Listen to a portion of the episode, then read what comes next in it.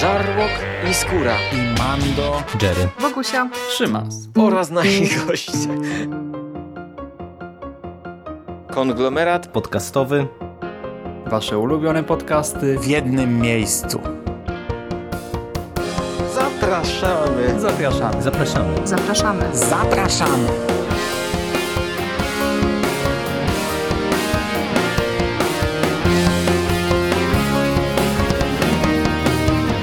Witam w konglomeracie podcastowym, czyli na platformie, która zbiera wszystkie Wasze ulubione podcasty w jednym miejscu.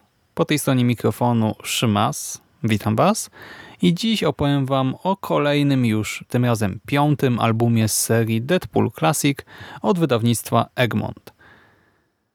Deadpool Classic, tom 5, zbiera w sobie e, po pierwsze e, zeszyt Deadpool Team Up 1 ze scenariuszem Jamesa Feldera, po drugie zeszyty od 26 do 33 e, z tego solowego ranu Joe'ego Kelly'ego. Tutaj też pomagał mu trochę Felder przy tych scenariuszach, ale to jednak Kelly jest jak gdyby tym głównym autorem i to pochodzi z tej solowej serii Deadpoola, a do tego dostajemy jeszcze Baby's First Deadpool Book jako taki dodatkowy zeszyt. Jest to praca zbiorowa, nad którą też czuwał Kelly. I w tym pierwszym zeszycie Deadpool Team Up trafiamy do Kobe, Kyoto i Tokio, gdzie Deadpool na zlecenie niejakiego szefa w domyśle szefa Jakuzy będzie miał ochraniać byłego zawodnika sumo Oyakatę. A przed kim? No to akurat jest ciekawe, bo przed swoim klonem, a właściwie przed swoim chibi klonem, znanym także jako Whittle Wade, okazuje się, że Wade i Oyakata znają się, właśnie poznali się lata temu, po czym rozstali w niekoniecznie przyjemnych okolicznościach. Oyakata aktualnie nie żywi urazy, za to jego córka owszem. Tak mamy tutaj do czynienia również z wątkiem miłosnym sprzed lat. Co więcej, Okazuje się, że szef Jakuzy zataił pewne informacje przed Wade'em. Mamy więc także pewną grubszą intrygę. Troszkę męczą mnie już na tym etapie kolejne historie miłosne z przeszłości Wade'a i ogólnie te jego e, wszystkie romanse, ale akurat ten zeszyt był ciekawy, klimatyczny, miał porządne zakończenie, więc tutaj mi to nie przeszkadzało. Naprawdę dobre otwarcie, takie spójne, sensowne, coś świeżego, jestem na tak.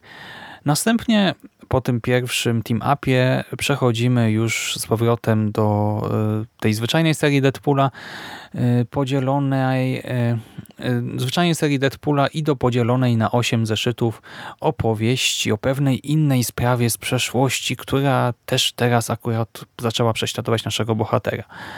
Wade, e, tym razem w towarzystwie Ilany, czyli naszej niemieckiej pilotki z poprzedniego tomu oraz Montiego, a więc byłego proroka z Landau, Lackman i Lake, wykonuje kolejną misję i nagle zaczyna wariować. Co to oznacza w przypadku Wade'a Wilsona? Otóż bohater widzi wszędzie wokół siebie białe króliki, oraz pewną uroczą brunetkę, która wlewa alkohol do mleka. I tak, widzi białe króliki, e, do tego różnej wielkości, e, czasem na przykład króliki szablozębne. E, ogólnie no, bije mu dość mocno i trzeba coś z tym zrobić. Z pomocą przychodzi niejaki doktor Bong. Były arcyłotr, a aktualnie psychiatra. Doktor Bong, czajcie, koleś z dzwonem zamiast głowy.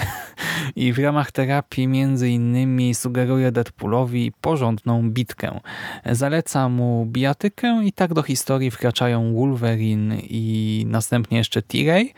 Okazuje się w międzyczasie, że kobieta z tych dziwacznych wizji istniała naprawdę, zmarła lata temu, a teraz nie wiadomo skąd pojawiła się w Atlancie, a dodatkowo jeszcze ktoś wydał na nią wyrok, a wykonać ma go Bullseye. Może wydawać wam się, że zdradziłem całkiem sporo, ale to tak naprawdę otoczka całej opowieści, wprowadzenie do meritum, którego już tutaj nie zdradzę, e, wprowadzenie do czegoś, co ma e, zmienić nasze spojrzenie na Deadpoola, który, jak się tutaj okazuje, wcale swego czasu nie nazywał się Wade Wilson, był zupełnie kimś innym. Bohater w tej historii rzekomo ma wyrzuty sumienia w związku z decyzją, jaką podjął w finale poprzedniego tomu, to jest przy realizacji dyrektywy Mitry, wtedy gdy musiał zadecydować, czy pozwoli odebrać ludzkości wolną wolę w zamian za wieczną beztroskę i szczęście, e, czy może pozbawi ludzkość tego szczęścia w zamian za pozostawienie e, wolnej woli. No i teraz Deadpool nie może się pozbierać, e, nie może pogodzić się z tym, że to on zadecydował za wszystkich, za całą ludzkość, a do tego został wmanipulowany w pewną chorą grę, na jaw wychodzą właśnie te brudy z przeszłości bohatera i co istotne to są brudy, które przekreślają jego wizerunek budowany przez te poprzednie 25 zeszytów solowej serii.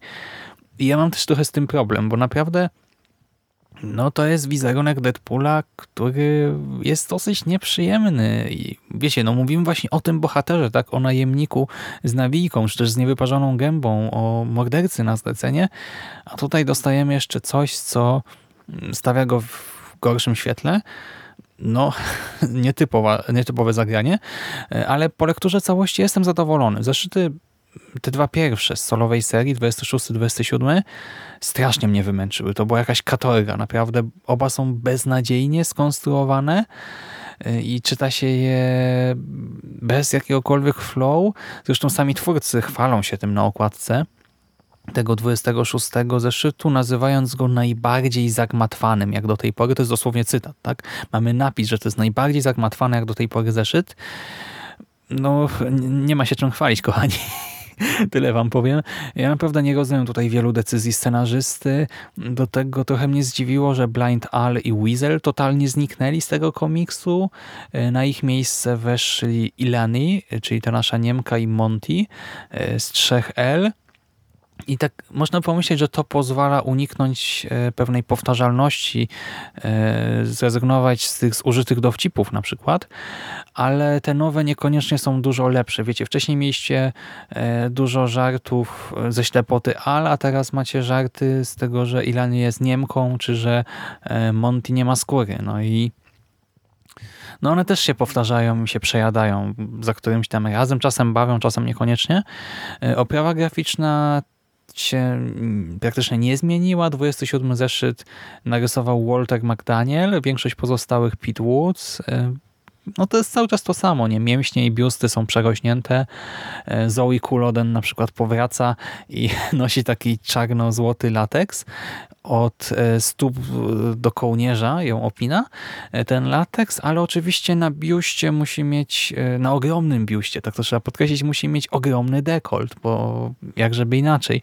I no to wiecie, no niby czyta się to i się na to nie zwraca uwagi czasami, ale właśnie w przypadku Zoe no trudno nie strzelić facepalma, bo to już jest straszna przesada.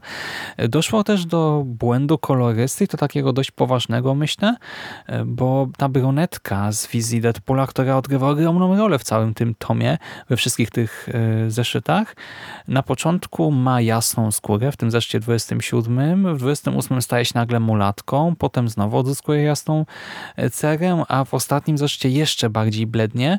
No ta niekonsekwencja akurat trochę boli, bo no wiecie, to nie jest jakiś przedmiot z tła, tylko tutaj pierwszo, drugoplanowa postać.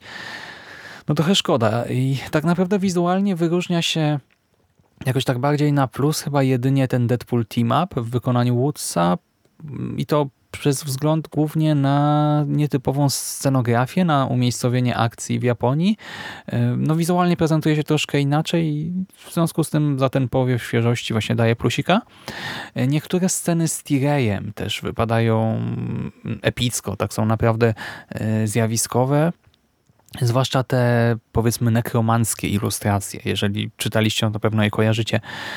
Jeżeli czytaliście poprzedni album, no to też wiecie, o co mi chodzi. E, Tom domyka, e, pod, bo ta historia jest zamknięta. tak? Ten ostatni zeszyt domyka wątek e, Tireya i naszej brunetki z przeszłości, a po nim dostajemy jeszcze Baby's First Deadpool Book. I jest to parodia publikacji z cyklu Moja pierwsza książeczka. W Polsce też mamy nie takie książki dla dzieci i tutaj e, w tej Deadpoolowej mojej pierwszej książeczce znajdziemy na przykład wycinanki ja nie żartuję, wycinanki pozwalające e, po wycięciu nakładać na e, ciało Deadpoola różne ubranka. Tak wycinamy ubranka i nakładamy na ciało Deadpoola i tak go przebieramy. Przeczytamy tutaj też bajkę o tym, jak Deadpool i Blind Al e, wybrali się do akwarium, podpadli policji i skończyło się to oczywiście małym ludobójstwem. Poznamy lekcję etykiety, gdzie przeciwstawione zostaną zachowania Deadpoola i Kapitana Ameryki. Przeczytamy bajkę o Deadpoolu i pluszowym dinozaurze Blarneyu. E, Zobaczymy też e, alfabet, ilustrowany alfabet, e, tematycznie związany z Deadpoolem i kolorowankę na koniec. Jest to oczywiście ciekawa rzecz, przez to, że jest tak absurdalna, ale na przykład e, strasznie mi się nie podobało tłumaczenie bajek. Przy czym e, możliwe, że to nie jest wina tłumacza. Nie chcę tutaj nikomu niczego zarzucać, tylko po prostu oryginału. E, Możliwe, że to nawet celowo zostało tak źle napisane w ramach no, tego parodiowania książeczek dla dzieci, ale ogólnie no, tę polską wersję czytało się fatalnie. Jeszcze tam były rymy w tych tekstach, które i rytm, który jakoś się gubił. Totalnie mi to nie leżało. Mm, Trochę to była męczarnia, szczerze mówiąc. No ale pomimo wszystko, jako dodatek, mm, no zawsze coś ciekawego, zwłaszcza już na sam koniec, tak po zamkniętej historii, więc doceniam. I tak podsumowując, e, tom piąty daje nam właśnie jedną krótką opowieść, jedną długaśną, tym parodię książeczki dla dzieci. Ta krótka opowieść jest w porządku, długa trochę przekombinowana i zaczyna się fatalnie, ale ostatecznie e, przedstawia przeogromny i bardzo istotny e, zwrot w biografii Deadpoola, więc fani powinni ją poznać. Ten drugi i trzeci zeszyt naprawdę mnie wymęczyły, ale resztę już chłonąłem z mniejszą czy większą przyjemnością. Może Was jeszcze interesować ten gościnny występ Wolverina. No, on jest niestety wymuszony i w gruncie rzeczy niepotrzebny. Y, To miało po prostu napędzić sprzedaż, ale dla fabuły to, to nie ma żadnego znaczenia. Ale już powrót Tireya sens ma i to bardzo duży, bo w końcu poznajemy genezę tego konfliktu y, Tireya z Wade'em, bo dotychczas po prostu wiedzieliśmy, że bohaterowie się nienawidzą, ale nie wiedzieliśmy do końca o co chodzi. Y, To było przedstawiane po prostu tak, że w Hell House tak, mamy dwóch takich belasów i każdy z nich trochę walczy o szacunek i o swoją wysoką pozycję w hierarchii, no i w związku z tym, że obaj są wysoko, to walczą ze sobą. Tu się okazuje, że jednak ten konflikt ma genezę, y, ma długą historię i to bardzo skomplikowaną też. No, to jest ok tutaj i cały ten tom stanowi względnie zamkniętą całość, ale jego zrozumienie wymaga znajomości poprzednich albumów. Mamy tutaj bardzo dużo nawiązań do wcześniejszych wydarzeń i jeżeli nie znamy właśnie całej dyrektywy Mitry, tych poprzednich relacji z Tireyem, y, to ten album będzie dla nas raczej niezrozumiały, y, więc nie sięgajcie po niego tak zupełnie osobno, no bo ja o tym chyba wspominałem przy ostatnim nagraniu, także tam domknął się pewien okres, no i teraz zobaczymy, co będzie dalej. No, mamy coś nowego, ale ściśle związanego z poprzednimi wydarzeniami.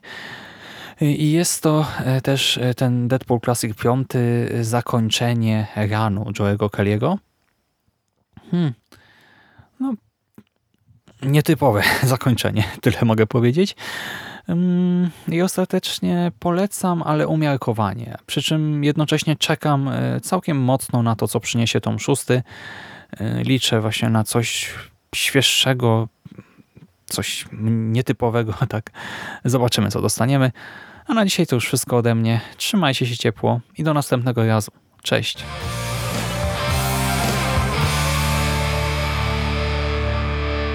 You finished? Fuck are we gonna do now? What are we gonna do? It's over. Nothing is over! Nothing! You just don't turn it off!